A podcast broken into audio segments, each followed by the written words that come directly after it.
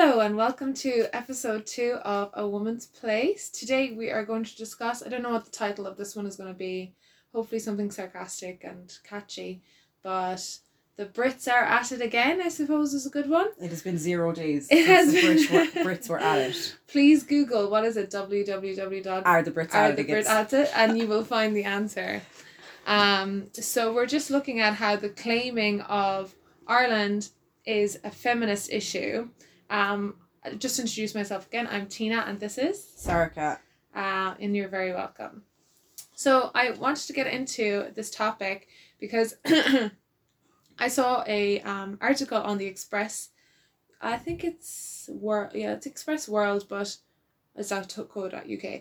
Um, talking about Ireland and how Ireland has been in the mouth of the UK media a little bit more often um, recently, and it's not for no reason. They are making a play at Irexit, and Brexiteers are, you know, the Irish Freedom Party, for example, is just an extension of UKIP, and um, they are seeding.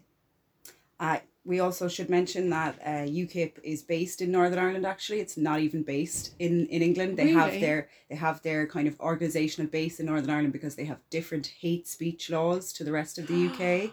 So they can say more things in Northern Ireland. They do a lot of their fundraising in Northern Ireland among um, kind of extreme unionists, um, and some of them even live in Northern Ireland. Oh my god, that's shocking. Yeah. Maybe that explains because you know there was the recent uh, protest, the anti-mask ones, where they were all wearing masks, and there was a lot of people there. But th- there's some people were saying that they were shouting like England, England. It's like me, like for me, I was just like, this is bizarre behavior. That like they're obviously whipping up fear, um, and obviously there are Irish people involved. But it just felt so like there's so many people saying the this f- feels like Hull and Stoke and Trent back in the day when they were like seeding these issues. And um, yeah, I think it's a big problem. So part of that is having to convince the, which is not going to be hard, the British public that Ireland kind of is them or belongs to them. So this article is called um, Tony Blair convinced Ireland to join Euro. Now t- Dublin must get out or sail into disaster. And I just want to examine uh, briefly the, the language in this article and how it um, um, portrays uh, uh, Ireland as this like crazy woman who needs rescuing. But first, we want to uh, give the framing of how Ireland is a feminine thing and why it is a feminist issue. So, um, historically, um, so kind of historically, um, as we all know, we had our, our own culture. We had a very um, different, very different culture from, from the English, which is kind of an Anglo-Saxon culture, mhm. and later on a, a, a Norman Saxon culture. But ours was always uh, very much a Gaelic culture. So, for example, like we, we really valued poets, we really valued uh, people who were musically inclined, and they would have been a big part of the the tribe. Uh, so historically, um, we would have had a very um, a very artistic society, Mhm. um, and the bards. the, we had we exactly we had uh, filí, which, which are poets, um, um, and they have they had a huge amount of power in, in Gaelic Ireland, um, and the kind of personification of Ireland as a nation started in the late sixteen hundreds, um, up to the late seventeen hundreds, and that was as a direct response to Britain's invasions and kind of attempts to take over and eradicate our culture um, and our language. And it started with this kind of uh, poetry genre called the Aisling and um very common name in ireland now. Uh, in these poems ireland is represented as either a young woman um, who is uh, so young that she's kind of helpless maybe 16 17 18 or uh, an old woman a very old woman who is helpless again um, and both of these lament the existence of Irish people and kind of prophesize the imminent coming of heroes to save them. And it's this thing of um, rise up, my sons, and die for Ireland. Yes. It's never refers to women. Um, it's always rise up, my sons. Um, and this this was the Gaelic's Gaelic poets' attempt at kind of rallying the people and giving them hope against the invaders. Yeah, yeah, and I suppose and and um on the other side of that is the is the English or the British framing of Ireland as a woman. Um, there's this article here by or by Elizabeth Butler Cullingford, thinking of her as Ireland, Yeats, Pearse, and Heaney.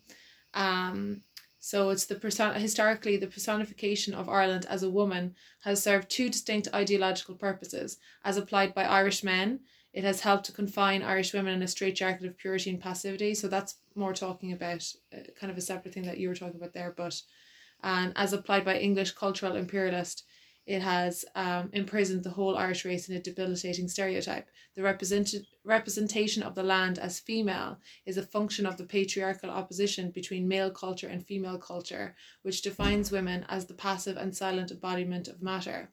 Politically, the land is seen as an object to be possessed or repossessed. To gender it as female, therefore, is to confine and reproduce the social arrangements which construct women as material possessions, not as speaking subjects. So this this links into what we were talking about just briefly is the white supremacist ideology or patriarchal ideology ideology or to use Terence McKenna's um, uh, uh, cat, uh, categorization dominator culture which I think is a really helpful term so when you have a dominator culture you obviously dominate other things that you uh, see inf- inferior to you. You believe you have the right to own them. exactly. And therefore and looking at like the bible is the first the first you know the genesis is man has dominion man has dominion over woman. So it's also over female. And if you categorize the world as nature as female or um subhuman then blah blah blah. Like eh, like people who follow feminist literature would be very familiar with that idea but maybe other people wouldn't be. So it's good to just outline it.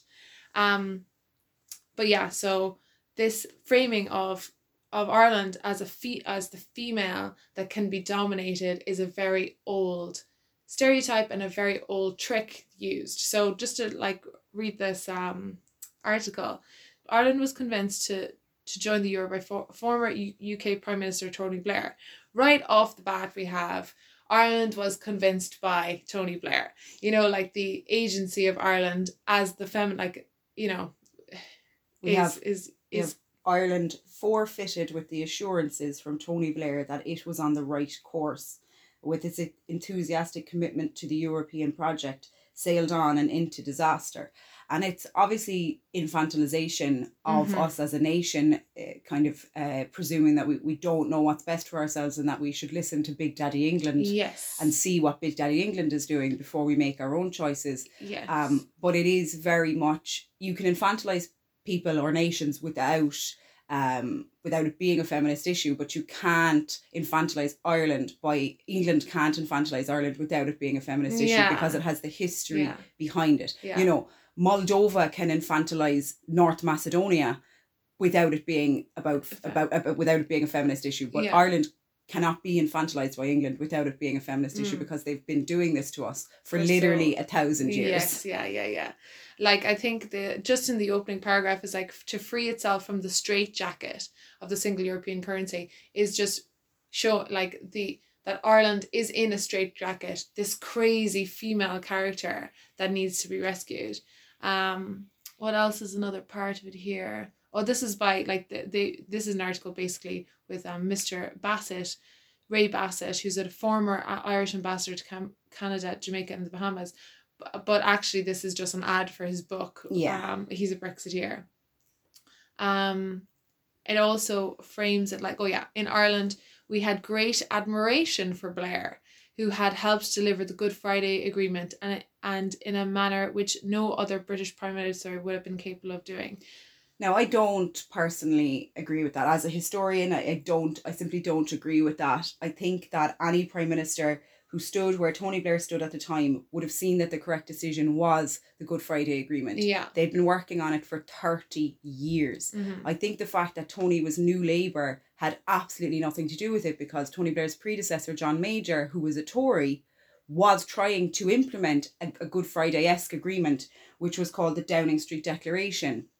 And like all of the attempted peacemaking um, treaties before that, such as the Sunningdale Agreement or um, the Anglo Irish Agreement in 1985, it was unionist opposition to allowing a power sharing government that made those agreements collapse. Mhm. It wasn't that Tony Blair was a wizard with a magic wand Yeah. who who who made everybody feel safe and happy. It was that the EU or sorry, it was that the Northern Ireland was costing the UK billions of Yes. pounds every year. It had no economy. It, it was making no money. Um, and to be honest with you, after three thousand people dying in the troubles, I, I think that any prime minister would have made the decision that Tony Blair made. Yes, yeah, and I suppose it's just and uh, like there's so many things packed into this article. I know it's an express.co.uk um article, but I th- I It think has a, a wide readership. and I think these more tabloid papers actually tell you a lot more than what the more polite um, society media would tell you. But the the the idea that Ireland was well or Tony Blair was well admired in Ireland is just revisionism. Like it absolutely, I don't believe that that was the case. I don't have any memory of Tony Blair like. Maybe Diana, you know, you could argue Diana was was like that, but absolutely not Tony Blair. he has this this another quote that said um Ireland forfeited with the assurances that Tony from Tony Blair that it was on the right course with its enthusiastic commitment to the European project sailed on and into disaster. I find that I find that very um interesting because number one, again, it's this thing of uh, Big Daddy England told us it was all right. Mm-hmm. um, uh, but sailed on and into disaster um, is referring, I assume, to the 2008 crash, which had far more to do with subprime mortgage lending in America than it did to have to have to do with anything that that um that, that we did in, in the EU here. Now, obviously, the banking regulations were out of control, but uh, England suffered just as badly as Ireland did. actually um just as i was reading this there i was trying to marry the Aisling thing with this article um and this article like the brexit campaign was an appeal for the men to rise up and Defend your save borders. the- yeah this sentence at the end in the final anas- analysis it was a profoundly political act to take Ireland into the euro and it will take a profoundly political decision with courage to take it out. So it's this this is kind of like an Aisling poem in a way. It's calling the Irish to arms. Yeah. You know, um and it's this idea that we need to be rescued from the EU. So we're going to be rescued for the from the EU to go back to. Like I don't understand Irish patriots who want who see that as a you know um, we didn't like I we did not join the euro because the EU big boys told us to, yeah and we we joined the the EU mainly because our economy was very stagnant in the nineteen seventies before we joined, um, and we wanted the opportunity to trade with people other than England, Mm, which England did not like. yeah They didn't like the fact that you know over I would say easily over seventy percent of our exports in the seventies went to England, um, especially because we were a highly agrarian society. Huge amounts of cattle, grain, Mhm. stuff like that went to went to England. Um, and then when the EU market opened up, the British didn't like it because they couldn't tell us what to do anymore. Mhm. Former colonial masters do not like it when their former colonies begin to make decisions for themselves. Mhm. And that's not just a British thing, that is a worldwide thing. yeah yeah You see this in every every former colony. They their former colonial masters have a finger in the pie. this is what we were discussing earlier about like the how you know like he who mentions Hitler uh, loses but you know um the rise of fascism like it is in in in uh, in in America at the moment is uh, is removed in his in in the common historical teaching say in school from its economic basis like the the idea the the colonialism as an economic system. We're just kind of told oh the british came over and they they took our land and that was it. But no no no it, it's like they they took the land and they took the labor to and they took the resources. and the resources to enrich themselves. And this idea of the superiority the white supremacy um or the dominator m- mindset is that um that is yours and you can you can profit off it. I think I think that part when when we look at things like the pol- the politics surrounding white supremacy, like it's always an economic policy that surrounds it. So you see this um like fascism is kind of one branch of that tree. You see around fa- like the the rise of fascism almost it always follows a recession. Yeah. People have less money, they have more time on their hands, they're possibly completely unemployed. It's it's the it's the income inequality gap that produces fascism. So it's like it's like it's like uh, like late stage capitalism produces fascism. Yeah, and we, we see this after the Wall Street crash, huge rise in fas- fascism in, in Europe. Um, Yeah. And then we see after the 2008 crash, huge rise in fascism again uh, in Europe. Um, and fascism serves a certain um, social purpose for these people. It's not necessarily that they actually believe in fascism, it's that they literally have nothing better to do with their time and It's they're, ang- and they're angry. Yeah, yeah. And they don't really know what they're angry at, but they're they're, But they're quite given happy. targets. Exactly. They're Yeah. quite happy to direct their anger at certain people or certain races of people. Yeah. Um, and this, He this- who is below me. Yeah. This is the when the it comes back in like the superiority when you feed people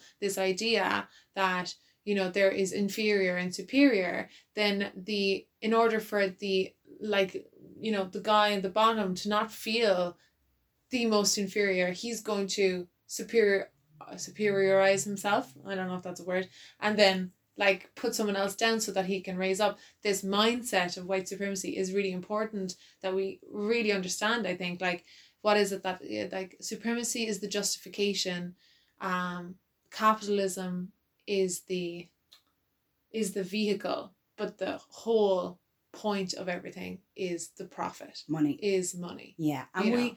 we see this uh, from the earliest um the, the earliest British involvement in Ireland. Mhm. We see them justifying the fact um that they need to invade us and they need to take us over. Mhm. um, to civilize us. That's a big, big point in all in all white colonialism. Mhm. In all in all colonialism in general, but particularly with white colonialism, is that the people of this land are inferior, they are subhuman, and they need our help to civilize them.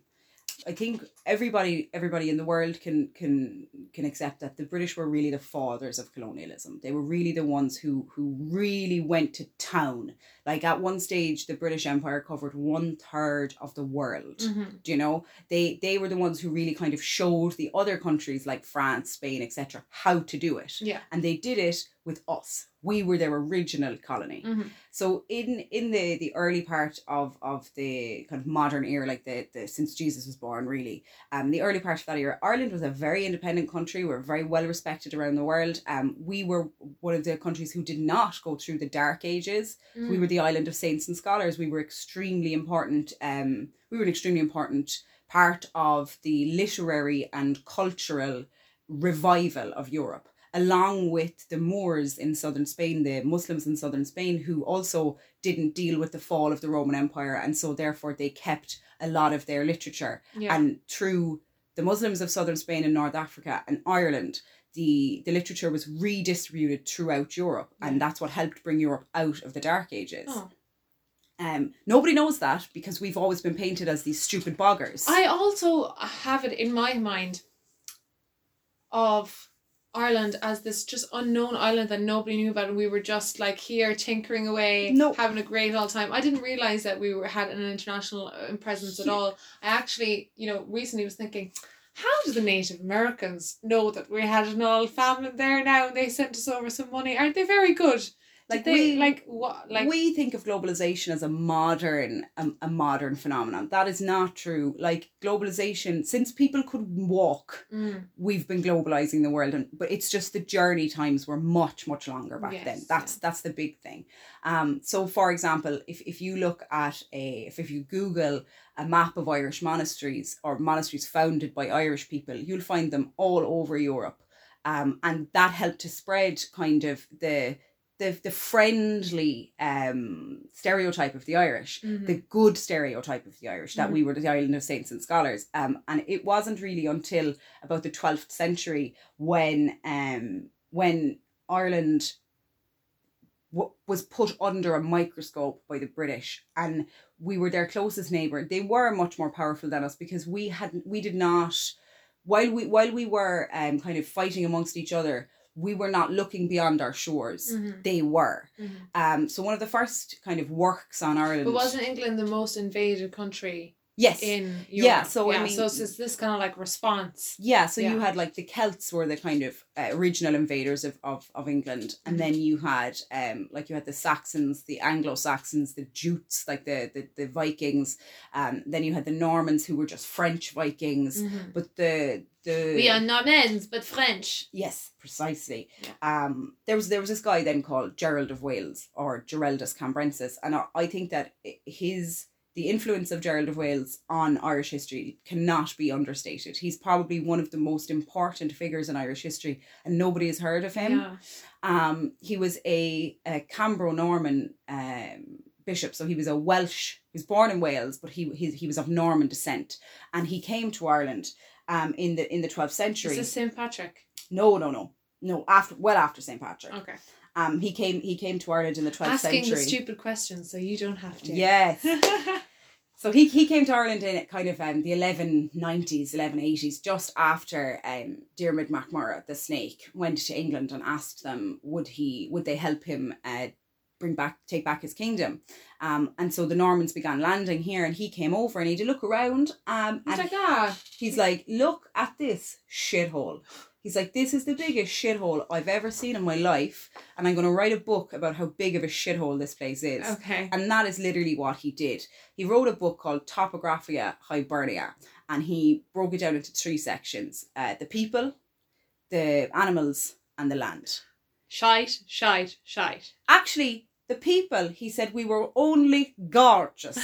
which is actually a sentiment echoed by a lot of historical writers that uh, the Romans, the Greeks, and, and Giraldus Cambrensis all said that we were only gorgeous. That's how, what happened. but we us. were so stupid. Yeah. Okay. Right? He was like, he was like, they're beautiful, but by God are they dumb. Okay. Um, our land was beautiful. Our animals were beautiful. Um, but he You're beautiful, girl. yeah, and and that's that's kind of a sentiment that you hear echoed a lot about Ireland that it is a very beautiful country, and it is. Don't get Yeah. me wrong, but his his thing was that we were savages, we were um we were barbaric, we were primitive. Listen, do, you, do you go on a Saturday night and see the lads pissing on the street? Like, he he he really he really portrayed this image of Ireland as a backwards, pagan, primitive, um, barbarous place. So in his book, he discusses seeing a um son uh, after his mother died, seeing a son eat the dead body of his mother and cannibalize them.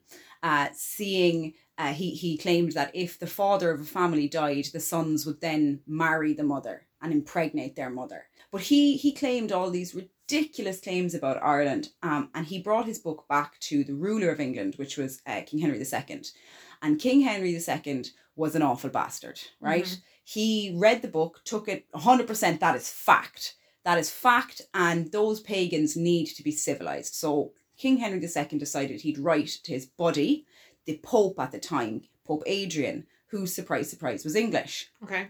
And he said to Pope Adrian, like, have you seen this book? Like, look at this. Look at the state of Look at the state of the Irish. And Pope Adrian issued a papal bull called Laudabiliter.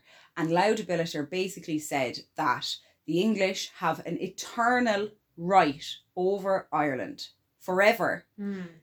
because we are so savage that we cannot mind ourselves. See. And that the English have a full right to invade us and civilize us. Yeah. And literally, that book influenced English policy over Ireland until the present day. Yeah. Those ideas of us being unable to manage ourselves, primitive, savage, um, you know, having no uh, having no proper uh, culture, having no proper form of government, um, is still an idea that persists to this day. Yeah, I think um that uh, that role of the church can't be underestimated either. Um, and, and think I myself was very ignorant of it until very recently. Well, actually, no. I think I, I studied um, Joseph Conrad, um, Heart of Darkness was when I was in college, and it um talks about this this justification from the church and how it gives the um kind of green light, like no, no, no, they're subhuman. Yeah, so the first kind of instance of that would be Pope Adrian. Um, another very famous instance of that would be Pope Urban II, who began the first crusade to get Jerusalem back from the Moors or Muslims. hmm Um, and he basically said that, okay, yeah, I know the Ten Commandments tell you not to kill, but if they're heretics or pagans, that doesn't count. So you can literally kill as many people as you want and nothing bad will happen to you. You won't go to hell. Yeah. This continued on um, with the kind of biggest colonization, um, which would be the colonization of the Americas, um, by Ferdinand and Isabella, who were very Catholic um, and very, very believing in that their sole purpose was to bring Christianity by hook or by crook to the people in the Americas. Yeah. And if that involved slaughtering millions of them, then so be it. Yeah. They would be rewarded in heaven for their attempt to. Yeah, it's just incredible. And this I don't know, I don't understand like I I suppose it's because, you know, the the the vic the victor writes the history books and therefore they wouldn't be teaching people, oh, this is these are the these are how we get away with it, you know. Big um but it's just it's just incredible that it's that kind of simple in a way that Yeah. it's just like it's it's a it's a delusional mindset and um yeah i think um it would be good to highlight the examples i mean i think our, all irish people are very familiar with the like if you're looking for the the pervasiveness of this uh, or the legacy of this in society you we as irish people can very clearly see it. Um one of the the things um it, i don't know if you've seen this uh this clip but it was on a it's like bradley wiggins with sam bennett about uh, uh horse racing i'll just play the clip it's not long He's still, he's still relatively young in cycling terms. He's a young sprinter as well, really, and um, it's great. We can almost consider him British. I know that you lot won't like that, will you? But you know, I've known Sam quite a few years in terms of racing, people that don't know him personally. no, but you know, it's just it's you know we spoke to him at the Volta last year when he came on our, our, our show, and you know it's um, at least we understand what he's saying. Can't really understand what you're saying, Sean, can we? But it's just um, So that reminds me of only last year. Oh no, not last year. The like- last World Cup. Roy Keane, who all Irish people will know, and Ian Wright, who most Irish and English people will know, um, were sitting down discussing England's chances at the World Cup, and Ian Wright was living at large. We're going to win. We're going to do this. We're going to do that, and then they lost the match. mm-hmm. And after the match, Roy Keane says to Ian Wright, like, you were celebrating too, you were celebrating too soon. You thought you had it in the bag. And Ian Wright had nothing back, nothing to say back to that. So he just mocked Roy Keane's accent, which I always find is a really infantilizing thing that British people do so to Irish people. Say Yeah. tree, say, turkey tree, Yeah, say so potato. Yeah. I think, and I think uh, people will agree, they think that we are the exact same as, them, only. and that is what is portrayed in the British media. media. Yeah. And we have a lot of examples of this, don't we, Tina? Yeah, loads and loads. I want I want to just say the the accent thing is a huge thing and it's like the the it's such a classist thing. It's such a classist thing. And one of the things that I think belong to kind of colonialism is elocution. We had elocution lessons. Diction. diction yeah, and teaching us how to where, what, like who does that? Like nobody. Who? Who? Who does that? Who? Who? Where does that? Yeah. Where does that come from? Um, but yeah, what are the what are the kind of more pop culture examples of um out of the Brits are at it again? What's what what what do we have here? So we've got we've got a good few examples of the British claiming Irish people. Um, one of one of my kind of favorites, if if I, if I even have a favorite, is uh, Seamus Heaney. Mm. Seamus Heaney was born in Derry in Northern Ireland, um, and he was born to a Catholic family. Um, and he he while he was alive considered himself to be very much Irish. He was included in a Penguin book of contemporary British poetry. Mm. And so he wrote a poem about that. And one of the lines is Be advised, my passport's green. No glass of ours was ever raised to toast the Queen. Ooh. We- Ooh, burn. Ooh, what a burn! Exactly. Ooh, burn. We have Andrew Scott and Paul Mescal nominated for Best British Actor at the Emmys 2019. And just the other day, um, uh, Dermot Kennedy tweeted, as Paul Mescal once says, "I'm Irish" because he was nom- he was referred to as British. Saoirse Ronan, Colin Farrell, Michael Fassbender also nominated for Best British Actor in the BAFTAs in 2016. Conor McGregor claimed by the first as the first British UFC champion by various news outlets. Uh, two big ones that irritate me in, in, a, in a big way are Oscar Wilde and Jonathan Swift. I think so many people would not even know that honest Oscar Wilde is Irish. Yeah. like, so many. He's almost always found on British authors' lists. Uh, Shane Lowry, the golfer, uh, was claimed on Sky News, and I'm quoting here It would be lovely, wouldn't it, for the home fans as well as us, because it's nice to see a British winner of the Open. Mm. He was born in Offaly.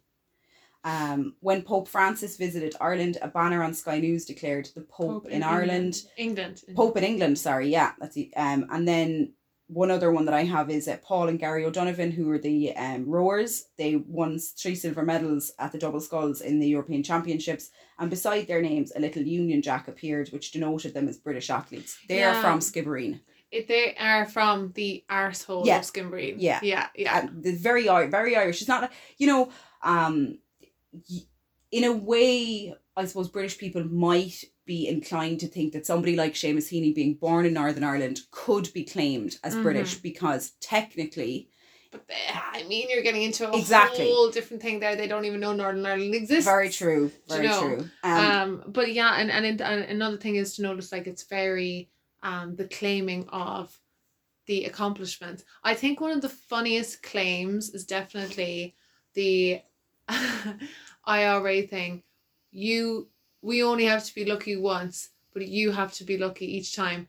And they and, and it's attributed to Margaret Thatcher. Yeah. That actually is peak. so What the hell? the IRA um, wanted to kill Margaret Thatcher Mhm. and they placed a bomb in a hotel room in Brighton about a year before they knew Margaret Thatcher was going to be staying there. So Yeah. the Tory Party Conference was always in this hotel every year. Um, and the, the IRA went in there disguised as workmen and placed a bomb under the bath in what they thought was going to be her room. I see. Um, it was not her room. It belonged to a different person. The bomb blew up. I think it killed four people um, and injured a lot of other people. And that was the message that the IRA then sent to Margaret Thatcher. And like, how did that get attributed to Margaret Thatcher then? Like, it's actually insane. But anyway, um, so yeah, it's um, it's a way of undermining us. The Gráinne Mhaol thing was a big thing. I don't know if you've seen you'd seen it on Twitter. I can't find the, t- the thread now. I think she deleted yeah. it. But basically, it was um the this I think she was an American writer was like oh, just to let you know I have a um uh a whole series written or a play or screenplay written uh, about an Irish pirate queen.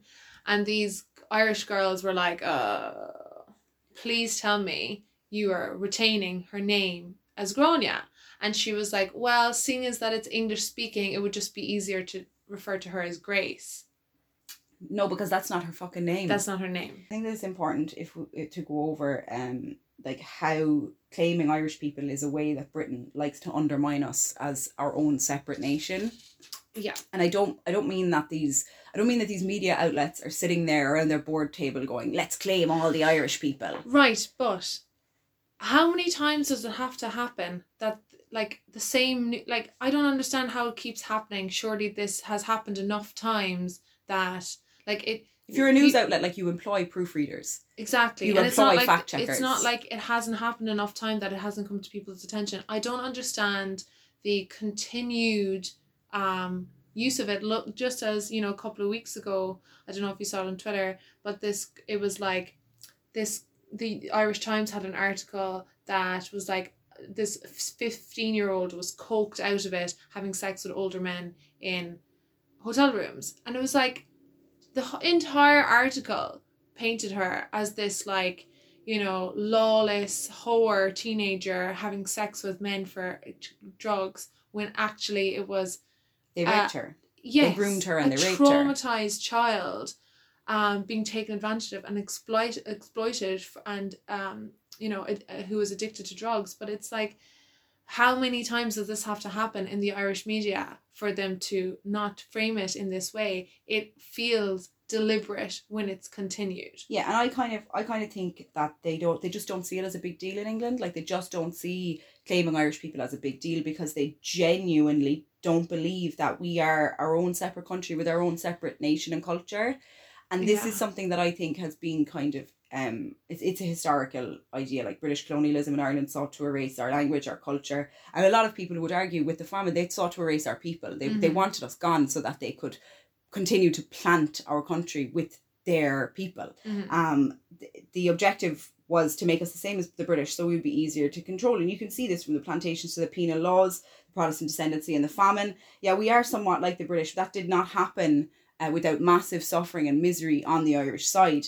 Um, like this was never more clearly seen than by young by young people than during the Brexit referendum, where they just saw the big red bus that said 500 million to the EU every week and totally forgot about Northern Ireland where there are 300 border crossings between Donegal and Dundalk and they had no plan on how they were going to deal with that because they literally think that our government here in the Republic is going to turn around and go, yes, Big Daddy England, we'll do that. Yeah. We'll do whatever you Yeah. want. And what they're starting to realise now is that the other 27 members of the EU, none of them like the British. None of them. And they especially don't like the fact that the British are trying to leave now. They Mm-hmm. are not going to back down and let us, the Republic, um, be shafted yet again Mhm. by the British. Mhm. They do not see us as an independent nation. Um, and, and they genuinely believe, the British government genuinely believes that we would all be better off if, if the two islands were under one government. So I know you want to touch on that stuff there, but just as you brought it up, I was um reading about this whole thing with the with uh, Boris that he's been at this uh this week, and just to give a brief summary, um, the Boris uh, uh, agreed to not put in a uh, that the border would be down the Sea, not in Ireland, uh, because if they were to install a physical border in Ireland, that would go against the Good Friday Agreement and it's international law, so it would violate international law if something like that did happen. So they agreed in their withdrawal agreement that no, we won't do that, but they've been signalling for a while that actually no. And what has uh, what the UK has done is tabled or put, brought in a bill that says we will bring in a, a border. And we will break international law Yes. in a limited and specific, specific way. way. Yeah, like Yeah. for God's sake. And Nancy Pelosi came out being like, "Look, man, like you can do whatever you want or whatever, but like just so you know, you're not trading with me." And which is a huge thing for the UK because they had promised their people like, "Oh, we'll just get a uh, bilateral US. US, um UK agreement. Yeah. We'll get with Japan, with Brazil, like no problem, no problemo." So um, I just don't think they fully understand but how fragile the peace in Northern Ireland is. I mean, hundred percent. But also the the article I was reading on um Irish Examiner was like, this is a play. This is like they're playing chess and they want to create to provoke the EU into um collapsing the talks so then they can blame it on the Northern Ireland issue and not on them cut having a Brexit without having any plan. yeah. You know, but yeah, it's, I, I think the the fragility of the peace in Northern Ireland is something that has gone out of the memory of most British people.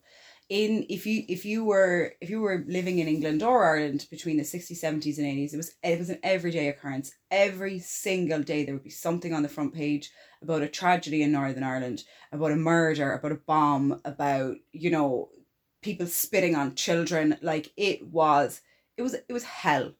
And I think that it's been 30 years nearly and it has faded out of the Mm. British memory. But what they don't seem to understand is there are groups, both Unionist and Republican, who are waiting in the wings and have been waiting in the wings for 30 years for something like this to happen. Mhm. They want to bring back the violence because with the violence comes profit and money. Like if we if if anybody is foolish enough to think that the IRA or the UVF have gone away, yeah. they they're living in a fantasy land. yeah. They've not gone away, they've just transformed. They've Yeah. transformed into uh, vigilante justice, they've transformed into drug dealing, they've transformed into smuggling. If there's one thing that they're real good at in Northern Ireland, it is smuggling. Mm.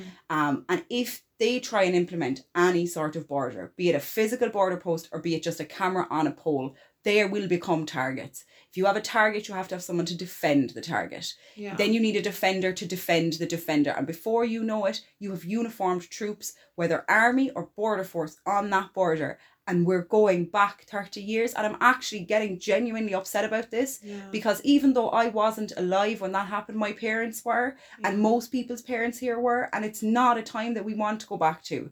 It's yeah. it was not good. 3,000 people dead. And the Brits are just like, look, fuck it. I'll sacrifice a thousand children if that's what it takes to get me my fucking trade deal. Yeah. Like, they do not care about the people of Northern Ireland. And the Unionists, I think there are a minority of Unionists who are starting to realise that Yeah. and actually would prefer a united Ireland. And now for remembering Mother Jones. So today we're going to remember Mother Jones as kind of a person who was forced to leave Ireland during the famine. So she was born in 1837 um, and her um, the famine forced her to emigrate to North, to North America when she was 10. She first went to live in Canada. Um, and she was kind of disgusted basically by um the lack of women's suffrage in a place that was supposed to be, you know, the land of the free and the home of the brave. Um, and she was she she she moved to Chicago um after her uh, family passed away. So she had a husband and four children. They they died of yellow fever. Um, and she moved to Chicago and she began to um see that um there there was huge you know labor issues um in in Chicago at the time. So she started to organize strikes. Um, and they were the strikers were shot at by the police. They were attacked by the police. Um, and she she kind of refused to back down. So she had um she, she frequently led strikers in picketing, encouraged striking uh, workers to stay on strike. She believed that working men deserved a wage um that would allow them to have some form of life. It's this kind of idea again of I don't know if you've ever heard of Bread and Roses. It's a song um that talks about the fact that yeah, fair enough, workers need to be able to buy bread, but they also do deserve a little few nice things in their life, Oh, Yeah, that's interesting. like yeah. roses, you Yeah. know. Um, so she she was also involved in kind of trying to stop child labor. So she she wanted children to go to school and men to go to work. Um, and like why are children working um when a man could be getting that job you'd have to pay him a proper wage and that's I that's the reason yeah, why yeah, they hired yeah, children you know? So she um she encouraged them to strike she encouraged them to join unions um and she even um went to meet with like very very high up men like in the in the government and things like that. Um and she she was big big into big into uh fuck the system basically. Like fuck the owners of these mills fuck the owners of these mines. Um and i will um I, I'll speak out against this. So she um she, she she continued like all the way up to the 1920s when she was an old woman you know what i mean? She continued to try and encourage workers to strike and she was she was very much i think what we would call today she was a socialist. Like Mhm. she she believed that equal pay for equal work. She believed that if if uh, you you have the right to go on strike you have the right to join a union. Um so she died in 1930 um and she kind of she would be remembered really really fondly um among a lot of union people and she would be remembered re- especially fondly among miners in america. Um, and we just have a quote here from from a labor historian. She said, "Famous for enlisting workers' wives in the labor struggle, she opposed, um, she she opposed unfair labor practices.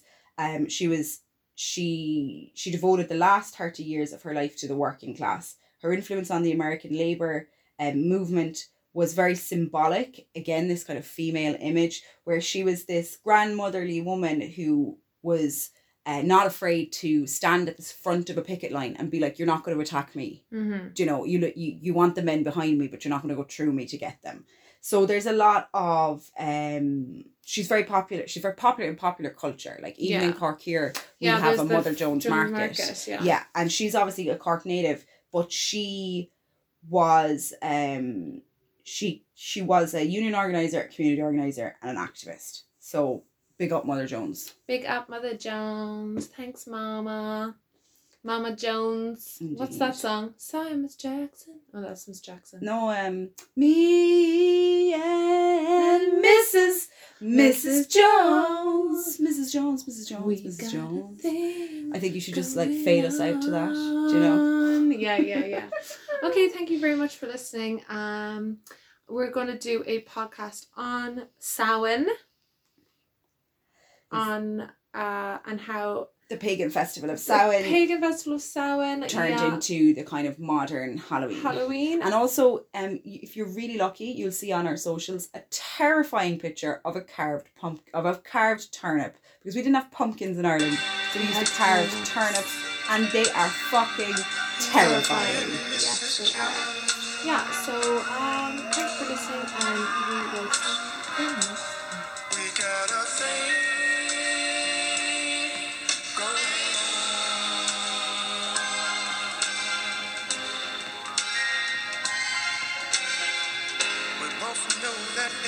wrong, but it's much too strong to let it go now.